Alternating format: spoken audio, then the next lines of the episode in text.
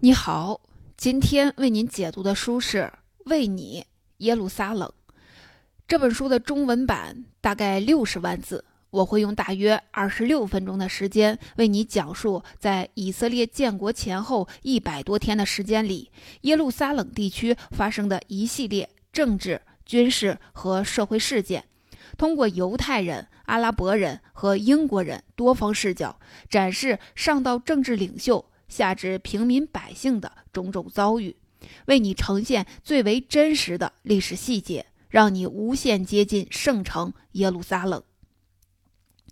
这本《为你耶路撒冷》由美国新闻周刊记者莱拉·柯林斯和法国巴黎竞赛记者多米尼克·拉皮埃尔合著，是纪实文学领域的一本经典之作。这本书最大的特点就是它的详实和细腻。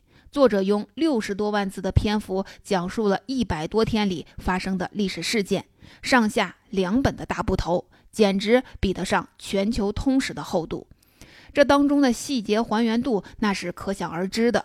两位作者为了写这本书，花了两年多时间，采访了大量的历史亲历者，又查阅了浩如烟海的历史资料和珍贵文献。在这基础上，再花了三年写成本书，绝对的慢工出细活，所以本书的细腻程度也达到了令人吃惊的程度。书中出场的人物，从国家元首到普通士兵，从前线指挥官到平头百姓，从犹太人到阿拉伯人，有名有姓有故事的就不下百人。不同的视角互相穿插，来回交错，复杂到什么程度？就是你读的时候稍不留神，一分钟就跟不上作者的视角切换了，就不知道谁是谁了。难怪有很多读者读了之后感叹本书简直像侦探小说一样烧脑。这即使是在纪实文学领域，也绝对是不多见的。所以。本书用一种《清明上河图》式的细腻描摹，刻画了众多栩栩如生历史人物形象，并通过他们的经历和遭遇，为我们呈现了一部极富细节感的以色列建国史，全景再现了七十年前发生在耶路撒冷的一幕幕惊心动魄的场景。作者通过这种对历史事件的高度还原，让读者在了解历史之余，不由得更深入思索战争与和平、友爱与仇恨、理想与现实这些人类永恒不变的主题。这本书的作者是两位新闻记者，乍一听好像名气不大，其实不然。他们两人曾经合著过另一本纪实文学经典《巴黎烧了吗》。这本书在纪实文学领域是不折不扣的代表之作，地位就好像好像是外国文学领域的莎士比亚全集，在全世界范围内有数百万的读者，被翻译成三十多种语言。所以，本书的两位作者可以说是这个领域的超级牛人、绝顶高手。他们在本书中再次双剑合璧，自然不会让读者失望的。这本书可以称得上细节超级丰富，结构也是错综复杂。在这里，我们从全书中拎出了三条主要脉络，让各位听众对书的内容有一个基本的把握。第一条时间线，开始于联合国通过巴勒斯坦分治决议，终止于双方第一次停火。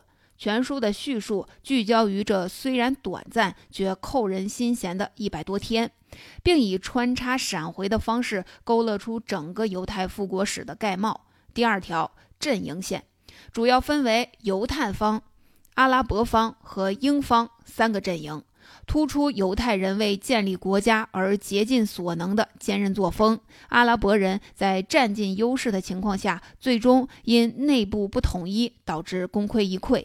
以及英国方面的无能为力之感。第三条人物线不仅涵盖以色列建国之父本·古里安·古尔达梅厄，英国最后一任巴勒斯坦总督康宁汉爵士，阿拉伯领袖哈吉·艾民等各方主要政治人物，也用大量的篇幅描述了众多底层小人物的悲欢离合，是本书最具特色的部分。第一部分，我们先来看看第一条脉络时间线。本书在时间上的叙事起始点是一九四七年十一月二十九日，也就是联合国大会在纽约法兰盛草地公园通过一百八十一号决议，即巴勒斯坦分治决议的日子。为什么以这个日子为起点呢？因为这可以说是之后爆发的第一次中东战争的导火索。没有这个决议，就没有本书中所叙述的种种冲突和博弈。那么，为什么分治决议会成为冲突的导火索？因为犹太人和阿拉伯人对这个决议都不满意。这个决议规定，在巴勒斯坦分别建立一个阿拉伯国家和一个犹太国家。而对于备受争议的耶路撒冷，联合国也觉得不好分，所以决定两个国家都不能对它拥有主权，把它交给国际共管。这样一个努力实现双方平衡的决议，结果却是两边不讨好。阿拉伯人对此不满意，非常不满意。原因很简单，他们从一开始就反对分治。一千多年以来，阿拉伯人一直是这块土地上的主体民族，当时占总人口三分之二以上，拥有一半以上的土地。可是分治决议却把巴勒斯坦百分之五十七的土地划给了犹太人，这凭什么呀？就因为圣经里说这块地方是犹太人的，就因为历史上犹太人的祖先在这里建立过国家。打个比方，就好像是有一幢老房子，一家人已经祖祖辈辈在这里生活了好几代了。结果有一天，有人拿着一千多年以前的房契过来，宣称这房子是他祖上的，要把现在的住户赶走，自己住。你说这谁能愿意？更何况，在阿拉伯人看来，犹太人流离失所、遭受迫害，那又不是阿拉伯人的错。欧洲人迫害了犹太人一波又一波，现在良心发现要帮犹太人建国了，结果反倒要阿拉伯人背锅让地方，这真是是可忍孰不可忍了。所以，阿拉伯人从一开始就是不同意分治的，而另一方看似捡了便宜的犹太人，其实也有点不满意。因为他们虽然得到了建国所需的承诺和土地，但是代价是失去耶路撒冷。耶路撒冷对犹太人意味着什么？那是无可替代的圣城。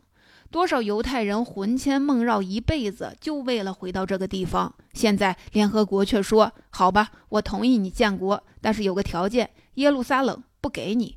没有耶路撒冷的犹太国，对犹太人就好比抽了魂儿一样。”叫他们怎么不难受呢？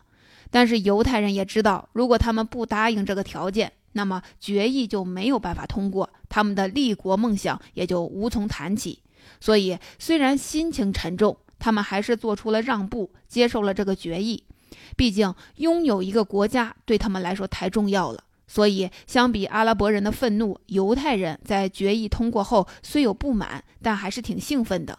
当天就有不少人上街唱歌跳舞庆祝，但是之后发生的事情证明了这些人实在是太天真。接下来基本上就是沿着这条时间线直叙，作者记录了双方从暗地里较劲争夺到公开爆发各种冲突，再到战争正式爆发，最后到第一次停战为止的各种事件。有的听众可能会想，我对相关历史背景也不太了解，什么犹太复国主义、犹太人遭受迫害的历史不清楚的话，光看这一百多天的冲突能看懂吗？对此，作者也考虑到了，所以在叙述中也用了插叙的方式，对一些历史背景做了简要的介绍。比如说，英国为什么支持犹太人建国？用作者的话说，一半是同情犹太复国主义，一半是因为犹太人在一战的时候对协约国一方的大力支持。大家都知道，犹太人虽然没有国家，但是非常有钱，在欧美政治领域的影响力是很大的，有很多银行家都是犹太人。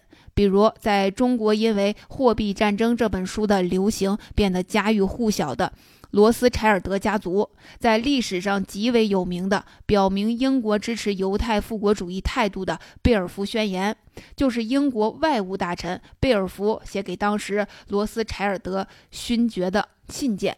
了解了这些历史背景，也有助于更好看清当时的形势。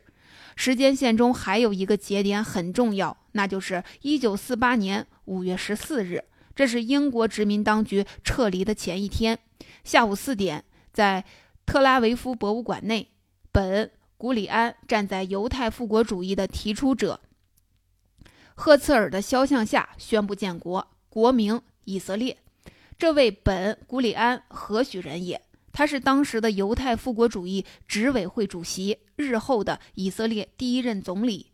因为他对以色列建国所做出的杰出贡献，被后世公认为以色列建国之父。当时以色列面临着什么情况？可以说是绝境。耶路撒冷被重重围困，阿拉伯联军大兵压境，而以色列的武器装备还未到达。人们甚至连庆祝独立的时间都没有，就要走上战场。建国宣言发布不过几小时，阿拉伯联军的飞机已经开始轰炸特拉维夫。这个时候的以色列有什么？有的是对重建家园无比坚定的信念。可以说，正是依靠这种信念，让他们挺过了最危险的时刻。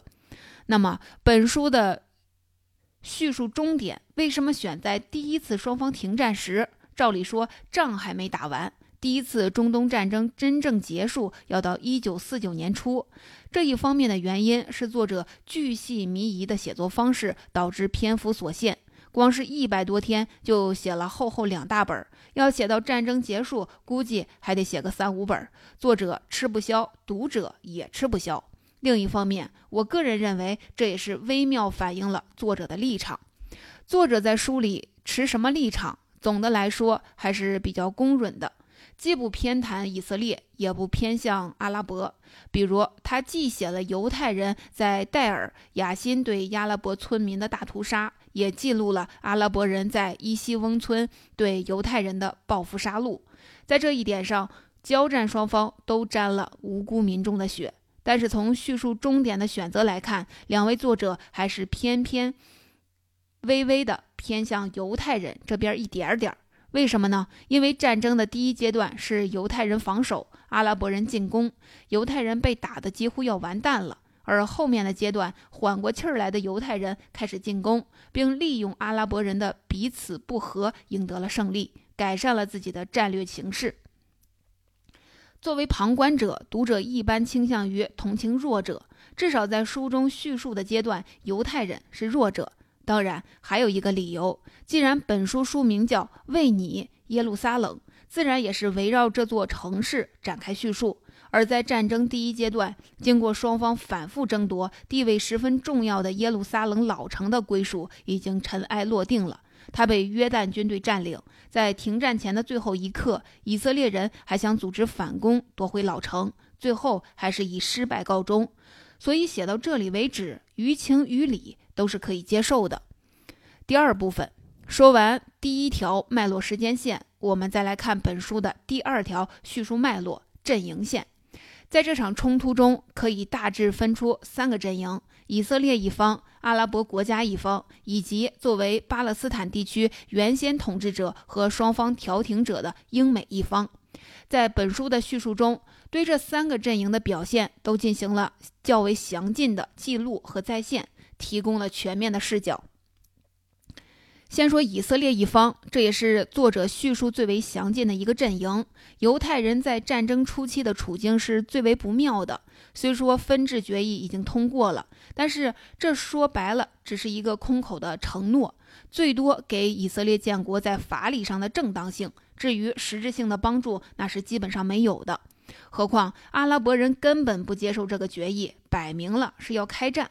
而这个时候的以色列还犹如新生的婴儿，非常弱小。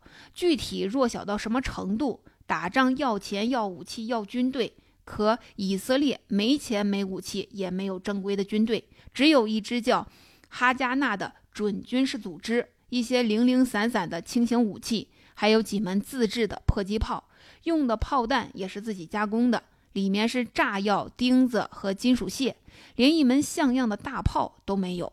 而阿拉伯联军那里可是有飞机、有大炮、装甲车，这仗怎么打？买武器需要钱，可是钱从哪里来？新生的国家还没有自己的造血功能，所以只能靠筹款。尤其是来自美国的筹款，因为美国有很多财大气粗的犹太人家族。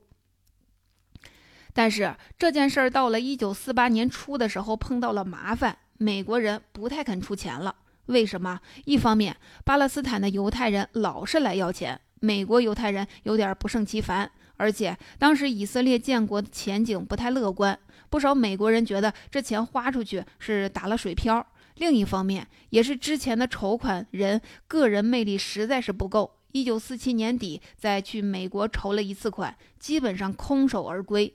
这下以色列领导人急了，没钱买武器，等阿拉伯军队的飞机、坦克压过来，犹太人就真的只能被赶到海里去喂鱼了。就在这个时候，一位女性挺身而出，力挽狂澜，她就是日后成为以色列第四任总理的古尔达·梅厄夫人。这位梅厄夫人在了解到筹款困难后，毅然接过重担，前往美国。到美国时，她的口袋里只有十美元，可凭借慷慨激昂的演说和义无反顾的气概，他成功打动了有美国的犹太人群体。离开美国时，你猜他筹到了多少钱？整整五千万美元。这是什么概念？是当时沙特阿拉伯全年石油收入的三倍。可以说，没有这笔钱，就没有日后的以色列。难怪以色列国父本·古里安会说：“多亏了一名犹太女子，犹太国家才得以诞生。”有了钱，怎么买到武器也是难题。本·古里安派到欧洲去的武器采购员，一开始连军火商的门儿都找不到。第一次没经验嘛，后来好不容易找到了一家，对方还只和主权国家代表谈生意。而那个时候，以色列还得再过几个月才正式建国，怎么办呢？那名采购员灵机一动，用了之前给犹太移民制造假签证的假国家证明，总算蒙混过关，为以色列买来了货真价实的武器。讽刺的是，与此同时，阿拉伯人也在同一家军火商这里购买武器来武装军队。由此看来，“战争让军火商最开心”这句话是绝对没有错的。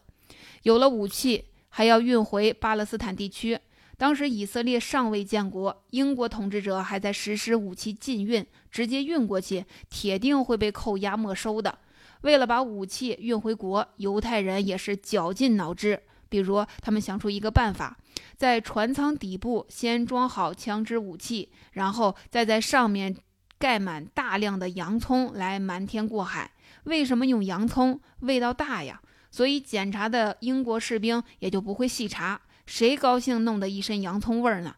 那些制造武器的设备也是被禁止运入的。对此，犹太人的办法是把这些设备拆成零件，拆到螺丝螺母这种程度，编好号，再彻底的打乱混合装箱，冒充纺织机械零件运到了巴勒斯坦，然后再一件一件的组装起来。类似这样的故事还有很多。犹太复国主义是非对错暂且不论，这些犹太人为了自己的信念不屈不挠的精神，这种精神确实是值得敬佩的。犹太人齐心协力，那阿拉伯那一边情况怎么样？刚好相反。其实战争开始之前，阿拉伯人是有很大的优势的。他们的领导人很嚣张，说要把犹太人都赶到海里去。这个虽然有点夸大其词，但是也不是没有依据的。他们是真的有这个实力，可是最后为什么没成？归根到底一句话：心不齐。阿拉伯联盟表面上团结强大，实际上却是内斗不停，各个领导人之间勾心斗角，谁都不服谁。阿拉伯领导人当中有几个是最值得关注的，一个是巴勒斯坦地区的穆夫提阿吉·艾敏·侯赛尼。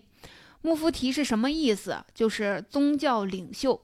所以这个哈吉艾敏在巴勒斯坦阿拉伯人里的威望是最高的。他的意图也很明确，在巴勒斯坦建立由他这个穆夫提主导的政府，巩固自己的权利。所以呢，阿拉伯联盟最好不要直接出兵，而是出钱招募士兵，然后交给他来掌控。对于他的如意算盘，外约旦国王阿卜杜拉第一个反对。阿卜杜拉自己想做耶路撒冷王，所以不能容忍哈吉艾敏大权独揽。其他国家的领导人心里也打着各自的小算盘。这样一群各怀鬼胎的人聚在一起，要想做出什么实质性的决定就难了。有人想组建巴勒斯坦解放军，有人想使绊子，还有人不想把自己卷进去。结果扯来扯去，到一九四七年底的时候，筹集军费的事情还没着落。所谓的军事合作，就是大家各打各的。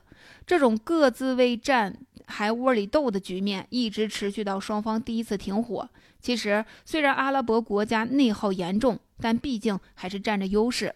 当时是谁要求停火？以色列方面为什么？因为撑不下去了，基本山穷水尽了。至于阿拉伯方面，耶路撒冷老城已经到手，其他的犹太人定居点也占领了不少。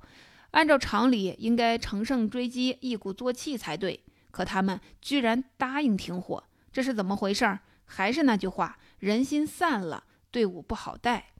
联盟内部，像叙利亚、黎巴嫩这样一开始就不想趟这趟浑水的国家，趁机打起了退堂鼓；而埃及呢，觉得自己已经占了不少地方了，可以见好就收了。所以，尽管哈吉艾敏坚决反对，但最后双方还是停火了。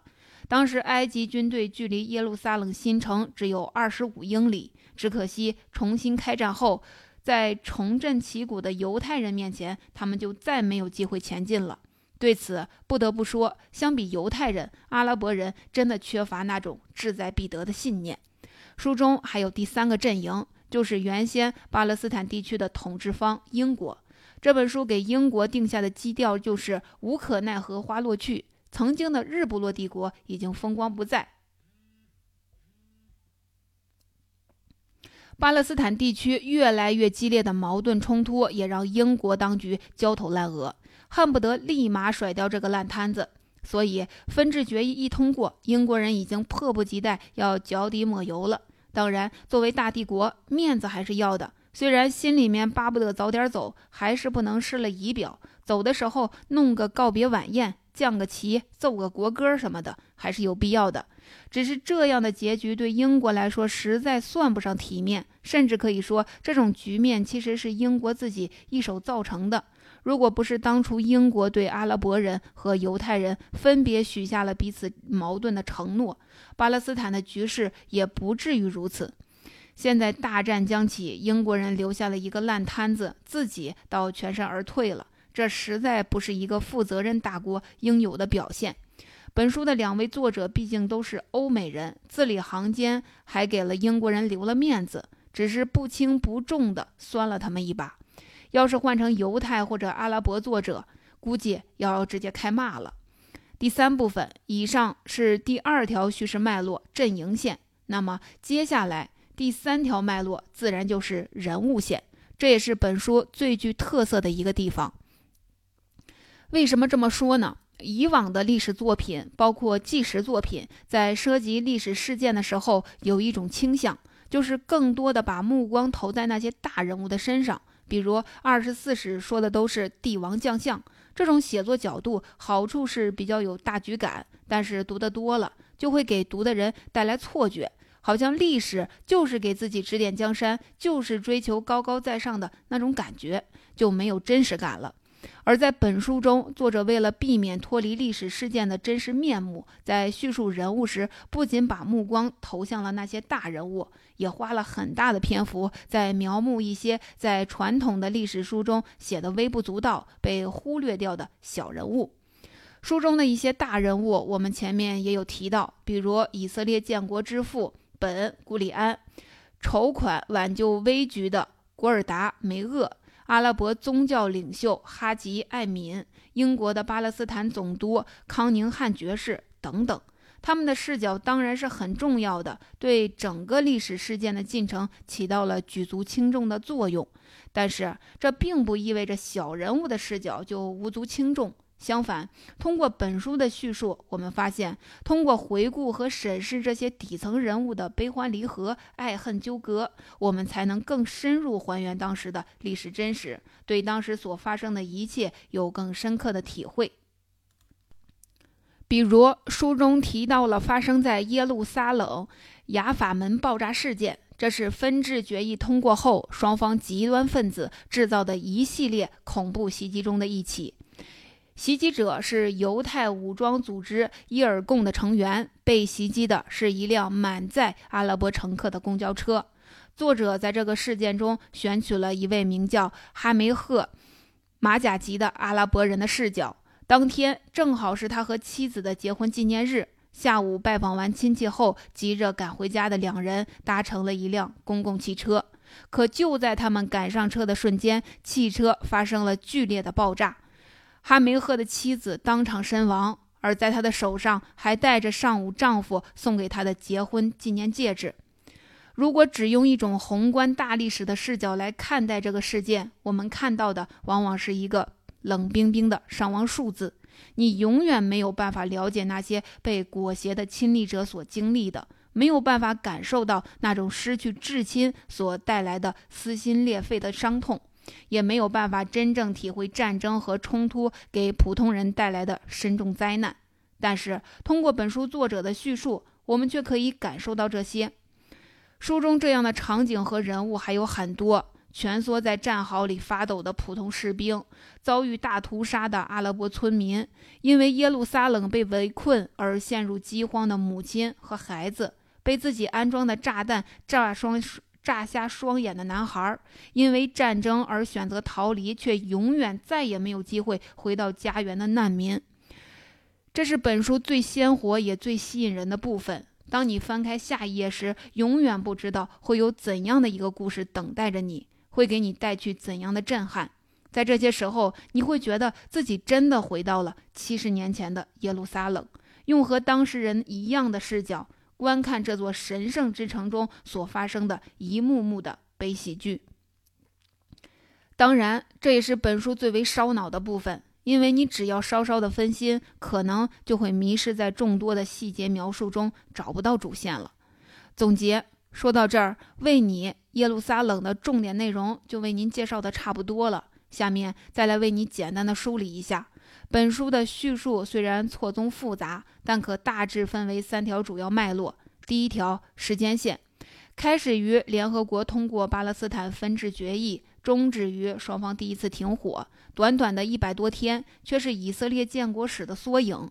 第二条阵营线分为犹太方、阿拉伯方和英方三个阵营，三方出于各自不同的信念和主张，一同参与了这场扣人心弦的博弈。第三条人物线不仅涵盖各方主要政治人物，也用大量的篇幅描述了众多底层小人物的悲欢离合，是本书。最具特色的部分。以上就是这本书的主要内容。那么，了解这段历史对我们的生活又有什么意义呢？我想，最直观的还是那句话：不亲历战争，不会懂得和平的可贵。我们生活在和平年代，并没有经历过战争岁月，但是通过本书高度的还原叙述手法，读者可以无限接近那段充满动荡。和纷争的历史时期，对战争带来的伤痛有感同身受的体验，从而明白为什么说和平可贵。与此同时，本书也引发我们的思考：为什么不同种族与信仰的人就不能友好的相处？全人类的和平只是一个梦想吗？本书作者只是尽量客观的还原史实，并不会评价是非对错。